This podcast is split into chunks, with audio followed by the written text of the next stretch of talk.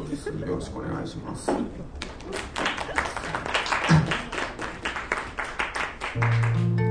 えー、1曲目、えー、カルデラ。君の洞窟を今友達と訪ねたら。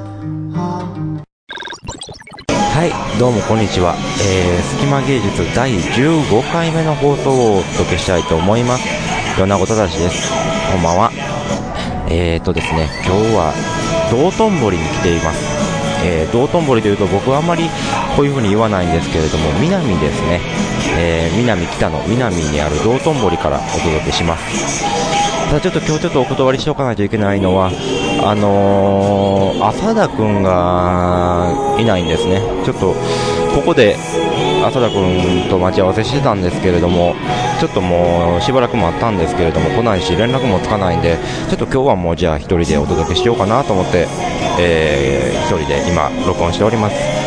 道頓堀といえばね、すぐ隣に引っ掛け橋があります。あの、えっ、ー、と、阪神タイガースが優勝したら、こう、人がいっぱい飛び込んで大変だったっていう、あの、引っ掛け橋がありまして、今これちょっともうおかしなことに、飛び込まれへんように、これ工事してあるんですね。ずいぶん前から工事を始めてるんですけど、まだ終わってなくて、まだ今でも工事中なんですけれども、ちょっともう、どういうことかっていうことなんですけどね。あのー、その引っ掛け橋を渡ると、元2丁目劇場、これにしてもね、なんか本当にこういうことあんまりしないんですけどね、浅田君。あの、割合、約束は守る人なんですけど、ちょっと、こういうことになってしまって、非常に残念です。あと、えー、道頓堀といえばですね、道頓堀といえば何があるやろ。あとはね、交番があります。交番なんか通り流れありますよね。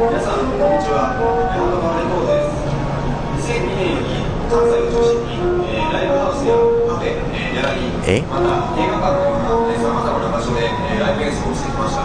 主に弾き語りが中心なんですけども、えー、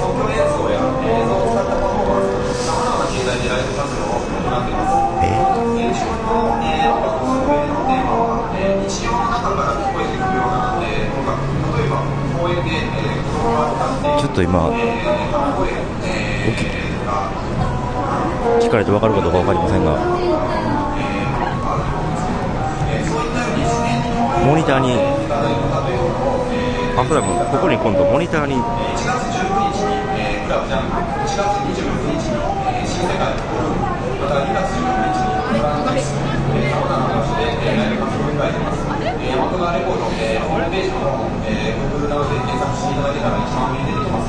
何をしてるぜひご覧くださいそれではライブの方、えー、ぜひ撮影してくださいよろしくお願いします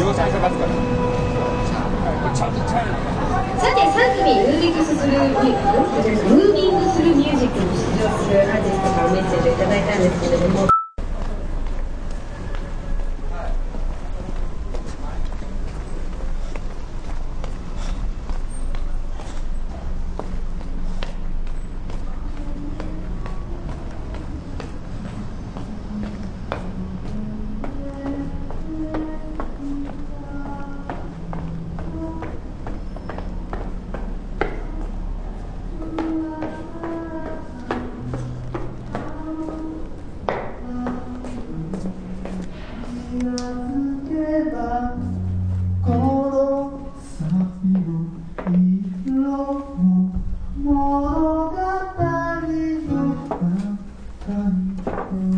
Let's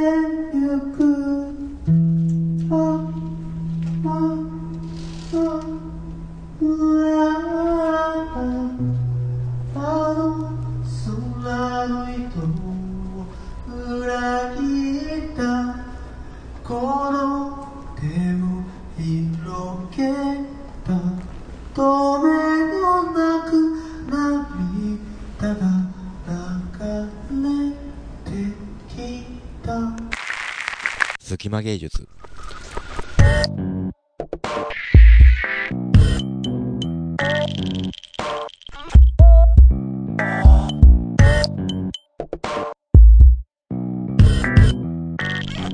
えあ道安江がどうしたんですっていや、あのね、道安江の話じゃないんですよ。うん。道安江って言っても大阪の人しかおらへんやろ、自分。道安江あの内場さんの。うん内場さん、亭主関白で大変らしいけど、吉本新喜劇の道安江の話じゃなくて、うん。えっと、今日一冊の本を紹介したいと思って。道安江の話じゃないの？お、お、あそうだあえ、道安江の話じゃないってことがそんなに驚きコンテンツなん？道安江の話だとばかり思ってた。うん、あのねなな何の話えっとね、同じ道、道なる、道との遭遇の道なんですけど、田中道っていうね、うん。えーっと、人の質問っていう名前の本について今日ちょっと一冊紹介したいなと思ったんですよ。うんあ隙間芸術で本紹介するの初めてじゃ浅田君のん。本の紹介のコーナーやねうん、たまにはええかなと思ってね。んで、まあ、田中道さんっていうのは、うん寺山修司の、えーっと、まあ、秘書兼マネージャーを務められてた方で、うんえーっと、天井桟敷という寺山修司が主催してた劇団の、うんあの、実験映像とか、短編映画の、えー映画音楽も手掛けてた、うん。まあ、ミュージシャンであり、えーうん。あとマネージメントとかしてはった人なんですよ、昔で言うね。うん。うん。今、今で言うそういう言葉になりますけども、そういうことして寺山はった人で。修司って言うとあのタモリがモノマネする人やんね。うんうんうん。自分はあの、その、誰々って言ったら何々やんねえの部分の何々がおかしいわ、いちいち。おかしくないよ。そんな覚え方しとんかい。うん。ほんで？ほんでね、まあ、この人が、えっと、もうこの人1986年までずっとそういう音楽関係の仕事とかしてたけど、途中からオランダに行っちゃって全然帰ってこなくなって、バックパッカーみたいな生活をしだして、何やってんねんってなったけど、いきなり1997年に再発されたのがこの本なんですけども、はいこれ今目の前にある本、ちょっと、あの、写真とかはサイトの方で、えー、あの、またリンクとかありますけど、どう思いますか、これ？長野の方からこう、皆さんに説明を。を分厚い本でね、はいえーっと白白い白バックに黒いシンプルな、えーに質問田中道とだけ書いてる、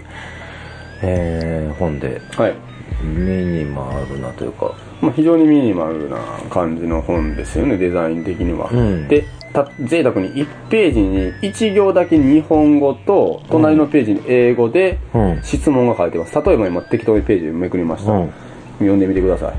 街角を曲がって見えなくなった人を何人見かけましたか？何人見かけたのかな？例えば、はい、どうぞ。電話ボックスにどれくらい長い間入っていられますか？例えばもう一個言っておきましょうか。はい。今までであなたが得たものと失ったものとではどちらが多いですか？みたいな感じで、非常に抽象的な質問がずらずらずらっと何百個かうん。あるという、非常に変わった、まあ、哲学書とかインストラクション的なね、うん。あのーアート本なんですけども。本当にだからそのページめくったら本当にその英文と1行ぐらいのね、うん。文章が書いてるだけであのーだからそのそれ例えばそのえ前書きとか後書きとかあるもんなんですか？えっとね、この本特に前書きとか後書きはないですね。作家の説明はもちろん、あそれぐらいはあねの、ありますけども、うん基本的には、えっと、特にないです。そのだから、うん。その質問にだから答えてほしいんかどうかもわからへん、うんだから意図もそんなによくわからないし、放り出された感じの切り出された感じのね、おそらく、やっぱりその、答えどうこうというより、この質問された時に人が何を想像するのかっていううんところを楽しむんだと思うんですよね。うんなんか、だから僕はこれ見て、結構小野洋子の、小野洋子さんのね、グレープフルーツジュースとか思い出したりとかもした小野んですけど。洋子さんのグレープフルーツあの、小野洋子んさんっていうのは、基本的にまあ古草津時代からインストラクション、要は指示をするっていう形の何々をして、してみてくださいみたいなものを一つのアートの形としてやってて、そういったもの。ジョン・レノンとか出会った釘を打つそうそうそうそう、いそういうのもありましたし、そういうのの集大成として一冊のグレープフルーツジュースっていう本があるんですけども、うんまあそういったものにも近いかなと思うんですけども、与那君最近なんか、うん。はい？何々いや結局グレープフルーツっていうのはどういうもん？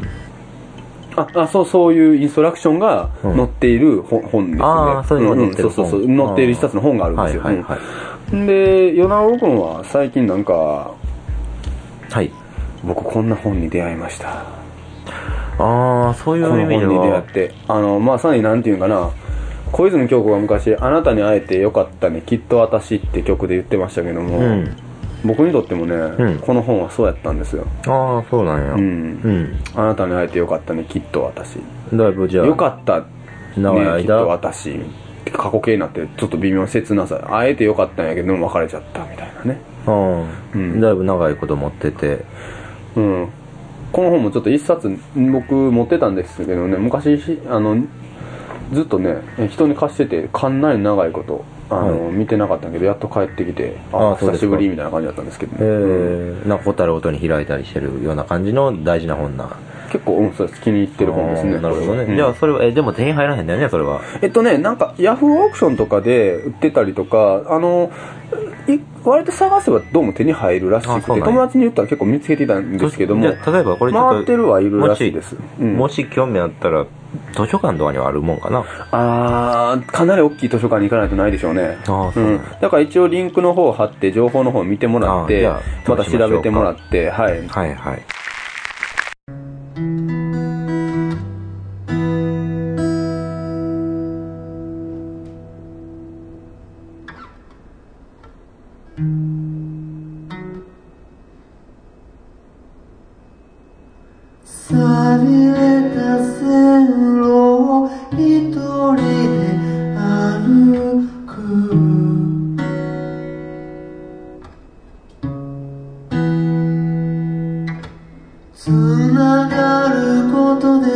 社会に生まれ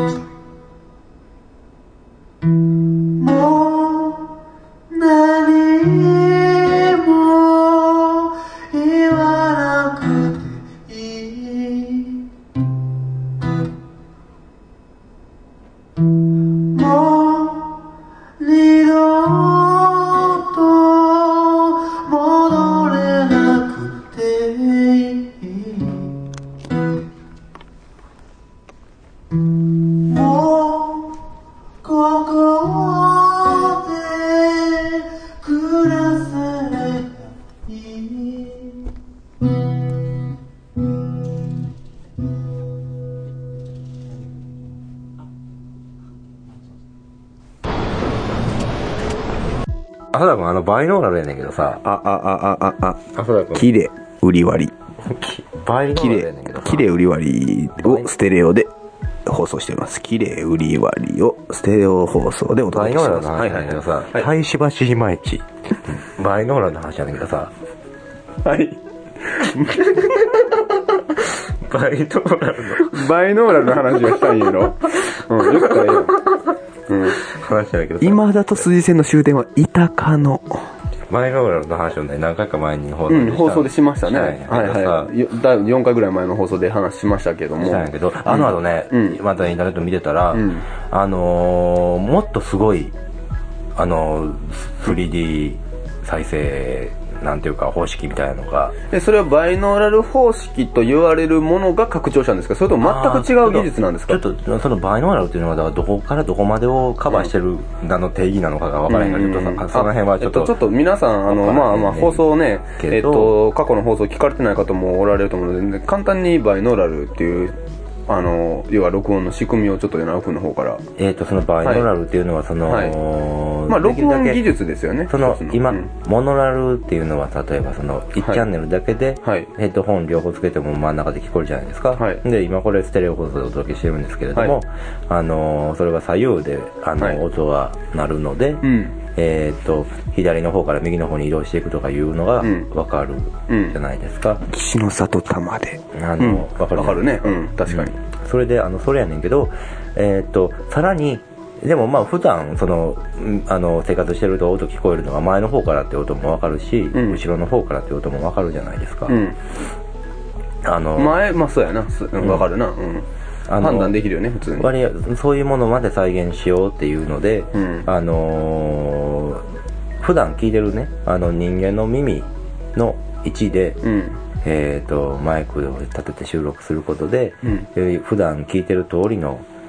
に近いうん。録音をしようみたいな技術なんですけれども。え、っと、まあ、見た目で言うとなんかお人形さんというかマネキンみたいなものに、ダミーヘッドみたいな、ダミーヘッドみたいなね。れるようなうんものを使って、うん、ヘッドホンみたいなのをかけてる状態がそこで録音をされるマイクになってるっていう状態なんですよね、あれは。やねんけれども、それがさらにすごい状態になってる。あえっと技術が進んで。ホロフォニクスっていう技術はらしいんやけど、はい。それがしかもね、別に今、昨日今日できたわけじゃなくて、な10年とか20年とか前に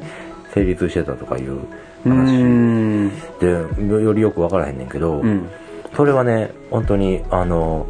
録音のサンプルがあるんやんか、はい。あ、ウェブかなんかに上がってるんですか？うん。そのホロフォニクスという技術を今持って、あのーなんかその、録音に使えますよっていうことで、えー書いてるサイトがあって、そこで、はいはい。あの、それは聞けるので、うんそれはもうリンクをするんで、ぜひ、これは本当に面白いんで、ちょっと聞かないとわかんないですよね。こんなね、言葉で説明しても。それは本当に面白いんで、うん。ぜひ聞いてもらいたいんですけど、ウェブサイトに行ってもらって、はいはい。あの、ね、あの、背中の、後ろの腰のあたりでな、音が鳴ってるんですよ。ヘッドホンして聞いてんのに、これほんまに言うたら気持ち悪い。なんかそれ嘘気持ち悪い嘘としか思わへんと思うんですけど、その、うん。聞いたことないかったら、あの、頭の上の方とか、うん。なんか頭の上の方やったらまだ、いや、それもおかしいんやけど、ん。後ろの腰のあたりで鳴ってるっていうのは本当に気持ち悪い。あの、本当にそういう風にヘッドホンしてるだけで聞こえる、あの、録音があるんですよ。でなんか、うん。あれですよね、バイノーラル、その、フォフォノフォニックでしたっけ？今言ったのは。何でしたっけ、えーとホロフォニクス。フォロフォニクス。じゃない、まあもう一つ以前のそのバイノーラルっていうさっき説明をな君がしてくれたやつで言うと、音楽で言ったらまあ、あの、コーネリアスのファンタズマとかで使ってるうんうん。のは有名なんですけども、うん。えっと、確かにああれととかも当時ね、90年代後半出た時になんかあの、頭がすごいなんぐるぐるぐるぐるぐるぐる回るような音声があって、あれ自体もなんかすごいなと思った覚えがあるけども、そんなもん通り越して背中の後ろから聞こえてくるぐらいのものってなかなか普通に CD で聴いてる分には体験しないですよね、そんなこと。えっとね、それはね、うん。えっと、とりあえずなんでそういう風に聞こえるのかっていうのは、うんあの人間はその耳耳で音を聞くときに、うん。左右はもちろん左右に耳があるのでうん。聞き分けられるんだけど、うん例えば、あの耳たぶのに反射してどちらの角度から聞こえてるかを判断してるとかあー、なるほど。いうなんかいろいろそういういわゆる直接聴覚にかかってようくでる以外のところの、あのえ聴覚っていうのはその、うん。なんかその今のその言った、えっと、後ろの方から聞こえてくる後ろの腰のあたりから聞こえてくる音っていう例えでは例えばあの耳に入る以前に体にもちろんその音が入ってあのその背中のあたりにその、はい。なんていうか振動が来てるわけやから、うん。その辺から伝わってきてる音っていうのもあって、それはあのその体を伝わることによって周波数が変化しているから、うん。そういう変化をあのこれはここで変化している音だっていうのをうん察知して、うん。後ろから来てるって判断するみたいなことなんらしいんですよちょっとこの説明で 分かってもらえるかどうかもわからないですけど、はいはいはい。うんまあ、そういう周波数の変化をとりあえず再現してるので、あのヘッドホンしててもうん後ろから聞こえてくるみたいなことになるっていうことなんですけれども、はいはい。えー、とそれはとりあえず聞いてもらうとして、はい。そのホロフォニクスっていうのは結構やあの調べてみると本当にややこしくてねはい。なんかあのー本当にややこしい話なんですよはいはいはいはい。なんかいくつか今までそれをアルバムに音楽ミュージシャンがアルバムに使ったことがあるらしいんだけどはっきりわからなくて、それを開発した人がどうなってるかもわからなくてなんか軍関係のなんかに行ったようなみたいな話も結構あ前ーいい まそれは、バックボーンもなんか面白ないんかみたいな。もうちょっとその、の話もどこまで信じたらいいのか眉唾なみたいなうん。のも含めて、うん。なんかそういうのをちょっとあのシラスポロフォニクスについて追ってうん。お手を記事を報告と。い。やあの追追って記事を書いてるサイトがあったので、うん。それはもうそちらをもし興味があればは見ていただくとしてリンクをそれもしておきますけれども、はいとりあえず聞いてみてくださいってことですね。まずはねうん。うん。もう聞いてみてください。としか言えないですはい。まあ、この放送ではね、どんなに頑張ってもステレオで、西中島、南方って言えるぐらいのレベルですけども、そっちの音源聞いたら皆さんびっくりされると思う。いやでも、それはね、本当に、うん。あの、そのね、ほん、あの、方式で録音できたら、何でも、あの、普通にヘッドホンでこの状態で聞いてるだけで、ああの 3D で再現できるってことやから、ちょっとなんかある意味怖いですよね。なんかもう自分がどこにいるか分かんなくなるよね要は日常生活で生きてるっていうのはまあすこうそういう状態なんやけども、うん。ヘッドホンでヘッドホンで聞くことがさらにそこと全く同じぐらいのうん。ものが立ち割れてくるってそこに人がいないのに人がいるような感覚に陥ったりとかするああ本当に存在感がある、ね、もう酔うやろなと思うわ。酔うっていうか怖い。うん。気持ち悪いし、うんうんあのあ聞くときにね目を閉じて聞いてもらった方がいいんですよやっぱり、目を開けてると視覚をねがあるとねあるとさすがにね。ね研ぎ澄まされないっていうのもありまあすよね。のうんあのそこにないっていうのは視覚の情報でね、うん。あの訂正するだろうのでなるほど。目を閉じてると本当にそこにいる感じがしてすごく怖いですよあの本当に。はい。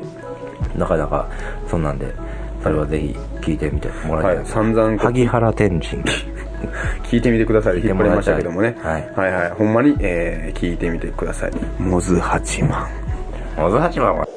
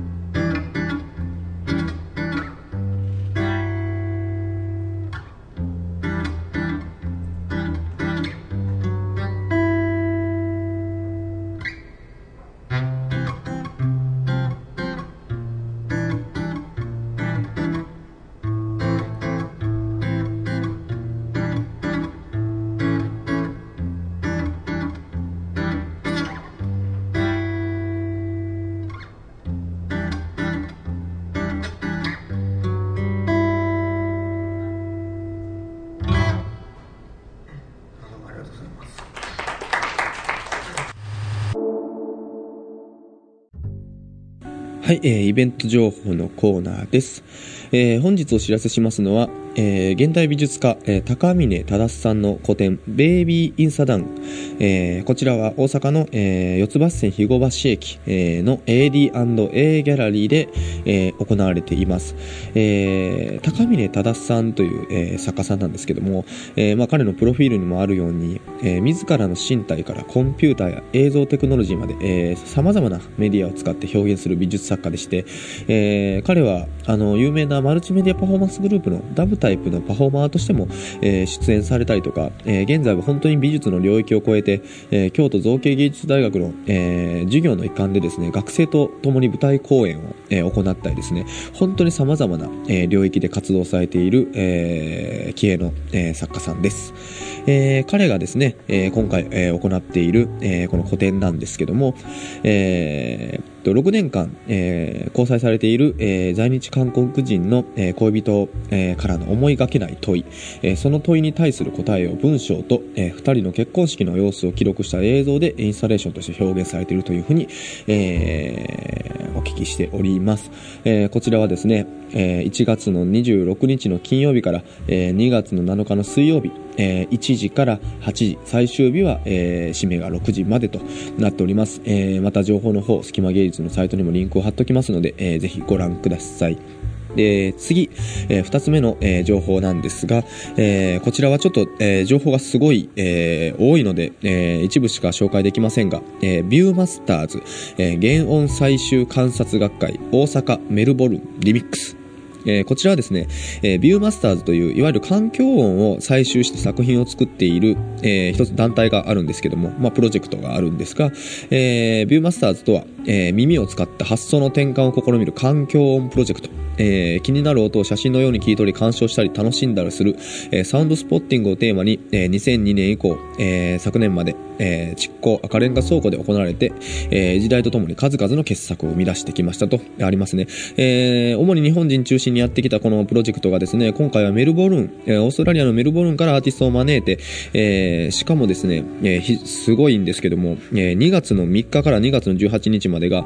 えー浜寺公園、またこれはマニアックなとこですね、えー南海電鉄、えー堺の方なんですけどね、大阪の。浜寺公園のステーションギャラリーでまず、え2週間の展覧会、えーそして、えー2月の3日、初日には、えー特別レクチャーと、えー作品解説。そしてですね、何よりも一番目玉がですね、2月の4日の、えー日にですね、えー大阪のご存知の方もおられるかと思いますが、大阪にはチンチン電車と言われる一両編成の、えー電車が走ってまして、その、えー正式名称、阪海線っていう名前なんですけども、その阪海線を移動する会場と名付けてですね、えー電車の中でですね、なんとあのーコンサートをするとえーいう、えービューマスターズトラムコンサートが行われます。えーこちらはですね、この情報だけまずはお伝えしておきますけど、このトラムコンサートはもう予約制なので、ぜひ皆さん予約して、あの、電車の中で、えー音の風景を、えーたあの、本当にビジュアルとともに味わっていただきたいと思います。こちらは2月の4日の3時からで、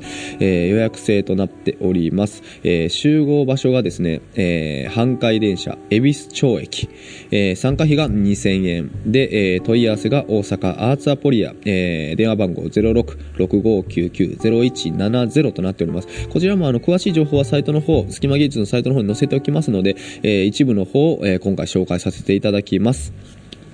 はい。えー、ということで、えー、私の方からの展覧会情報でした。で、えー、っと、まあ、相変わらず、あの自分ごとで、えー、宣伝させていただきます。えー、私、大和川レコードの、えー、ライブが2月の16日に、えー、ございます。えー、場所がクラブジャングル、えー、イベント名、ムービングスルーミュージック、えの第2回目です。えー、こちらはですね、えー、私、大和川レコード、で、ハローアプリコッティさん、えー、など、え、4組の、え出演者からなるイベントでして、え、これがですね、え、また、えー、オープンが、えー6時で、スタートが6時半で、えー値段が前売り1500円、えー当日1800円のドリンク別となってます。また詳しい情報などは、えー改めてお伝えしようと思っています。えーで、えーあと2月の、えー17日にですね、えーまた大和川レコード、えー連日ライブがありましてですね、えーこちらの方は、またこれも変わった、えーオールナイトの、えーイベントなんですけども、えっと、あの、かの有名な、えー洋楽バンド、ピクシーズ、ご存知の方もおられるでしょうか、えーピクシーズのですね、えー映画がですね、えーピクシーズ loud quiet loud という映画がですね、大阪公開記念いたしまして、えその上映イベントにですね、なぜか私が呼ばれてライブをやってくれと、え言われました。えピクシーズの映画と、あとニール・ヤングのグリーンデイルという、え映画の爆音上映を行った後に、え何組かの、えパフォーマーによる、えライブパフォーマンスが行われると、えー、大和川レコードも、えー出演します。こちらは、えー梅田のクラブヌーンというところで、えー晩夜の11時からオールナイトとなっております。詳しい情報は、えー次回、えー2月10日の放送でまた詳しくお伝えします。えー私の方は今回は結構盛りだくさんでございました。えーそれでは米子くん、えー紹介の方よろしくお願いします。僕から紹介するイベントは2月12日から28日、フェスティバルゲートブリッジにて行われるプール4オープンプールです。このイベントは、えー3年前から年1回開催されているイベント、プールの第4回目なんですけれども、プールというのは、ごく簡単に言うと、美術や映像的なインスタレーションであるとか、音楽やダンスなどのパフォーマンスが行われるイベントなんですけれども、えーそれだけではなくて、えー第1回目は、床一面に蛍光灯を敷き詰めて、えーそこで映像、ダンス、美術や音楽のパフォーマンスを行ったり、第2回目は、えー会場の床に総量十何トンとかの白い砂を敷き詰めたり、第3回目は暗闇の中でパフォーマンスをしたりと、毎回ブリッジというちょっと広い空間をいい具合に使った仕掛けのあるイベントなんですけれども、今回は少し趣が異なって、そういった分かりやすい会場的な仕掛けはないようでして、えーちょっと説明文を読みますと、オープンプールでは、オープンプールラブには、えーオープンプールラブというのは今回のオープンプールの、えー企画運営のグループなんですけれども、オープンプールラブにはメディアアート、現代美術において世界的に活動する新進気鋭の美術作家を中心に、エンジニア、建築家などが参加。彼らはオープンプール公開に向けて半月前よりブリッジにレジデンスし、ブリッジという特殊な空間が持つキャラクターを増幅させながら時間とともに変化し続け、空間そのものをうごめく呼吸する生きた空間へと変貌させていきます。会期中には内橋和久やオープンプールラブ主催のイベントが催され、通常ブリッジで行われているようなライブイベントもまた、クセモノ空間のキャラクターに沿う形で開催されます。イベントの行われない日は、インスタレーション空間を公開します。ということなんですけれども、えー半月前から準備された空間がどうなってるのか、僕は楽しみにしているんですけれども、えーイベントとしてはまず2月12日にオープニングプレビューライブとして、オープンプールラブのメンバー、えー内橋和久さん、梅田哲也さん、大西康明さん、西川文章さん、古舘健さん、堀尾寛太さん、安田義彦さん、ドットアーキテクツさんによる展覧会のプレビュー公開と会場をフル操作したライブデモンストレーションプラスパフォーマンスが体験できるということです。えーご興味を持たれた方はぜひ会期中に行ってみてください。2月12日から28日まで大阪新世界フェスティバルゲートブリッジにて、12日は会場開演7時、入場料2000円です。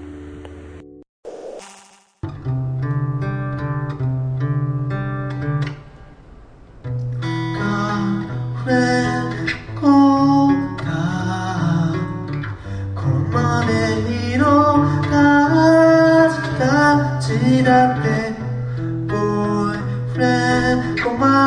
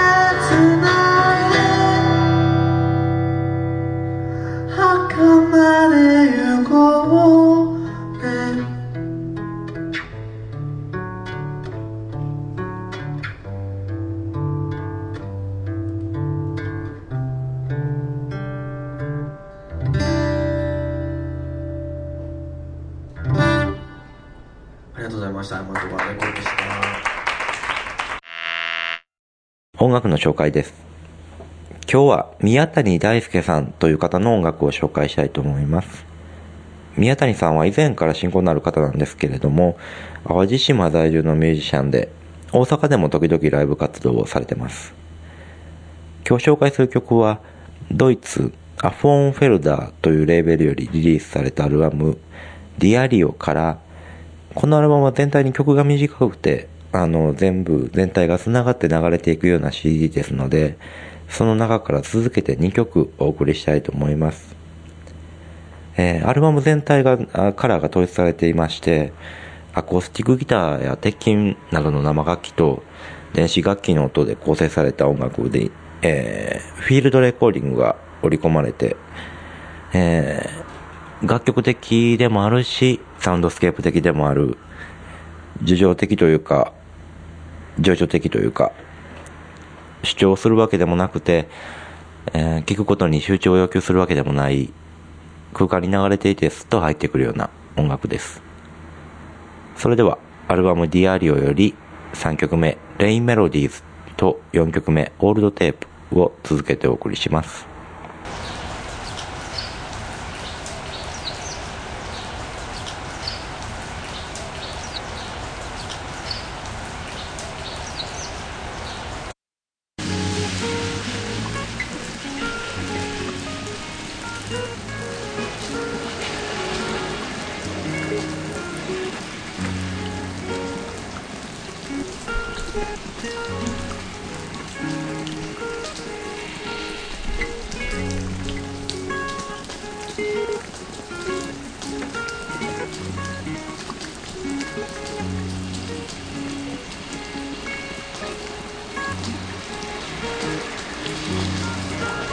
Música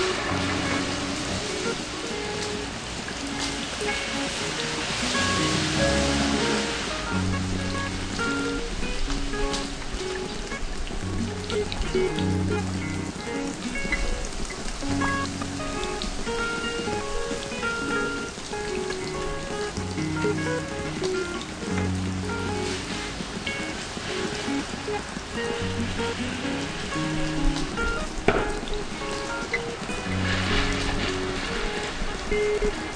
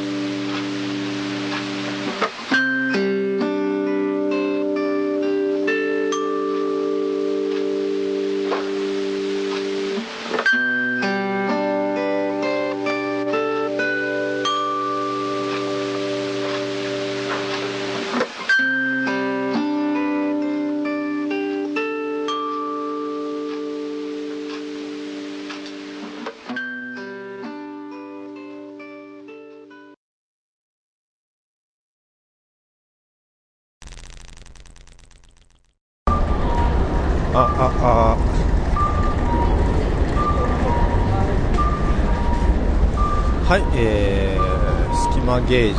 えー、第15回目の、えー、放送を、えーお届けしてまいりました、えーこんにちは、えー、大和川レコードの浅田渉です。えー、っと今ちょっとあの外に、えー出てきてるんですけども、えーっとエンディングを今撮ってるわけなんですけども米子君の姿がちょっと見当たらなくてですね待ち合わせしてたんですけども、えーどこにおるんかな。すごいちょっと人人の数がすごいですね今日は。ちょっと、えー待ち合わせしつつ今探してるわけなんですけども見当たらないなどこやろ。約束をねすっぽかすような人じゃないんですけどね米子君も。なんかでもちょっとちょっと音が聞こえますね。これ何やろ。あれ？あなんかトロンボーンの音が聞こえますね。街中で。ああ聞こえてきましたね。えー、ああ。米子くんですね。なんでか知らないですけど米子くんがストリートでトロンボーンを吹いてます。何やってんねやろ。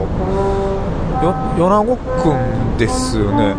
あれ米子くんあの録音をするってなんかえっとラ隙間芸術の録音をするんじゃなかったのかな？あれ米子くん？米子くん？よ米子米子くん？聞いてる？米子くん？米子くん？隙間芸術では皆さんからの番組に対するメッセージを受け付けております。メールアドレスはすきまアットマークちょうちょぴん .net すきまの綴りは SUKIMA ちょうちょぴんの綴りは CHOCHOPIN ですまた隙間芸術ホームページのメールフォームからも、ね、メッセージを受け付けております。えーサイト URL は http えーコロンスラッシュスラッシュ隙間 .chochopin.net です。お待ちしております。